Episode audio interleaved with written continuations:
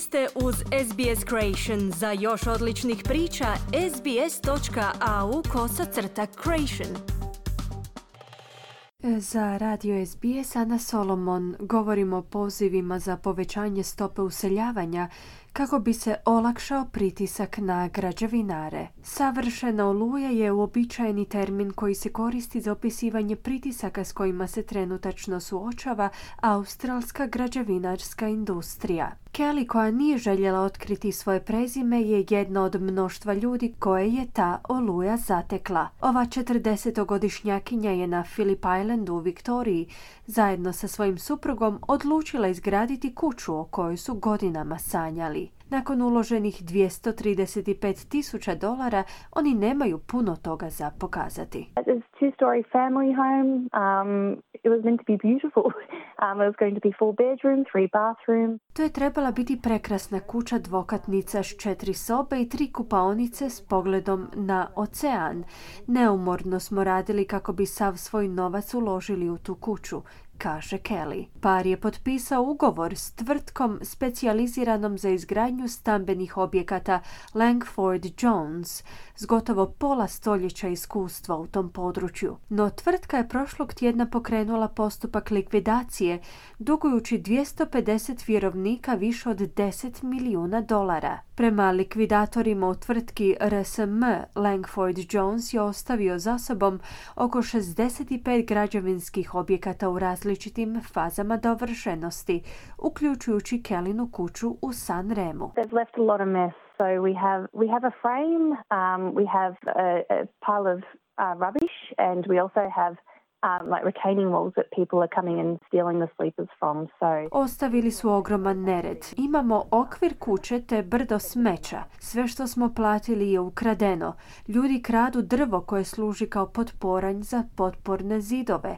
Ovo je noćna mora, istaknula je Kelly. Tvrtka Langford Jones je jedna od mnogih istaknutih građevinskih tvrtki koje su ove godine potonule u bankrot. Najpoznatiji je građevinarski gigant ProBuild koji je proglasio bankrot u veljači ove godine. No i mnogi manji građevinari su se zbog kombinacije različitih čimbenika našli na rubu egzistencije. Phil Dwyer je predsjednik Australskog udruženja građevinara, neprofitne organizacije koja zastupa male građevinske tvrtke i klijente. At the moment we've got a very delicate situation because of a number of issues which start with COVID.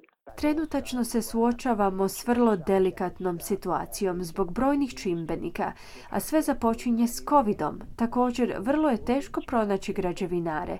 Industrija se suočava s nedostatkom radnika, ali i oskudicom građevinskog materijala. Eskalacija cijena materijala je također veliki problem. Dakle, svi ti čimbenici su se ujedinili u jedan veliki problem i stvorili ono što nazivamo savršenom olujom prokomentirao je Dvajer, dodavši da kombinacija ovih uvjeta zapravo znači da neki građevinari iz svojeg džepa plaćaju kako bi okončali izgradnju tuđih kuća. We refer to it as the profitless boom.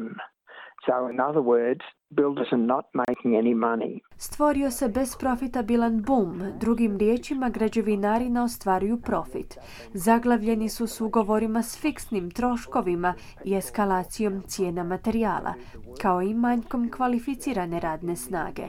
Brojni su čimbenici koji su prouzrokovali ovu situaciju, a što će se nastaviti kod mnogih drugih.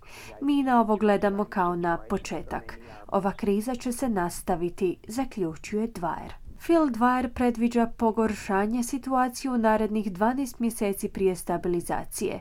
On savjetuje sve one koji planiraju početak izgradnje svojeg doma ili renovaciju postojećeg da odgode planove na neko vrijeme. John Goymur je građevinar posljednje 53 godine. On trenutačno radi u regiji Blue Mountains u Novom Južnom Walesu. I dok njegovo poduzeće dobro posluje, on je zabrinut za širu industriju. Oh, well, because you're going to see you're going to see a lot of uh, people go broke Uh. Puno ljudi će bankrotirati. Mi ne želimo da se to događa u industriji. Da kako želimo da industrija djeluje ujednačenim tempom. Svi se suočavaju s nestašicom radne snage i materijala, pa se poslovi produljuju u nedogled, a što znači da ne ostvaruju profit. Tajna uspjeha građevinarske industrije su brzo odrađeni poslovi koji se automatski naplaćuju. Što duže projekti stoje na čekanju, tim više troškovi tog projekta gutaju profit, zaključuje Gojmur. Podaci kreditne agencije Equifax pokazuju da se nesolventnost u građevinskoj industriji povećala za više od 30% u posljednjih 12 mjeseci. Udio građevinskog sektora u tim brojkama je porastao i sada predstavlja 28% svih stečajeva u Australiji. No iako ove brojke mogu zvučati zastrašujuće, Scott Mason iz Equifaxa kaže da one zapravo predstavljaju korekciju na predpandemske Obviously there's been a couple of high profile insolvencies or businesses go bankrupt, so there is some. Očito je da smo svjedočili nekolicini stečajeva i bankrota renomiranih tvrtki. Dakle, postoji razlog za zabrinutost. Međutim, ja sam vjerojatno malo umjereniji od nekih drugih, jer ono što morate zapamtiti jeste da smo imali rekordne razine niske nelikvidnosti u posljednje dvije godine tijekom COVID-19. Čak i ako pogledate povećanje iz mjeseca u mjesecu u travnju i svibnju, uočili smo povećanje od 40 47, odnosno 43%, a što su predpandemske razine kojima se vraćamo, naglasio je Mason. Jordan Murray iz udruženja stambenih industrija se slaže s tom tvrdnjom. To date the rates of insolvency haven't risen above what would ordinarily be the case. Uh, well, do danas stope nesolventnosti nisu porasle iznad onoga što bi inače bio slučaj prije covida, iako smo upoznati s činjenicom da tvrtke trenutačno osjećaju pritisak, kazao je Murray.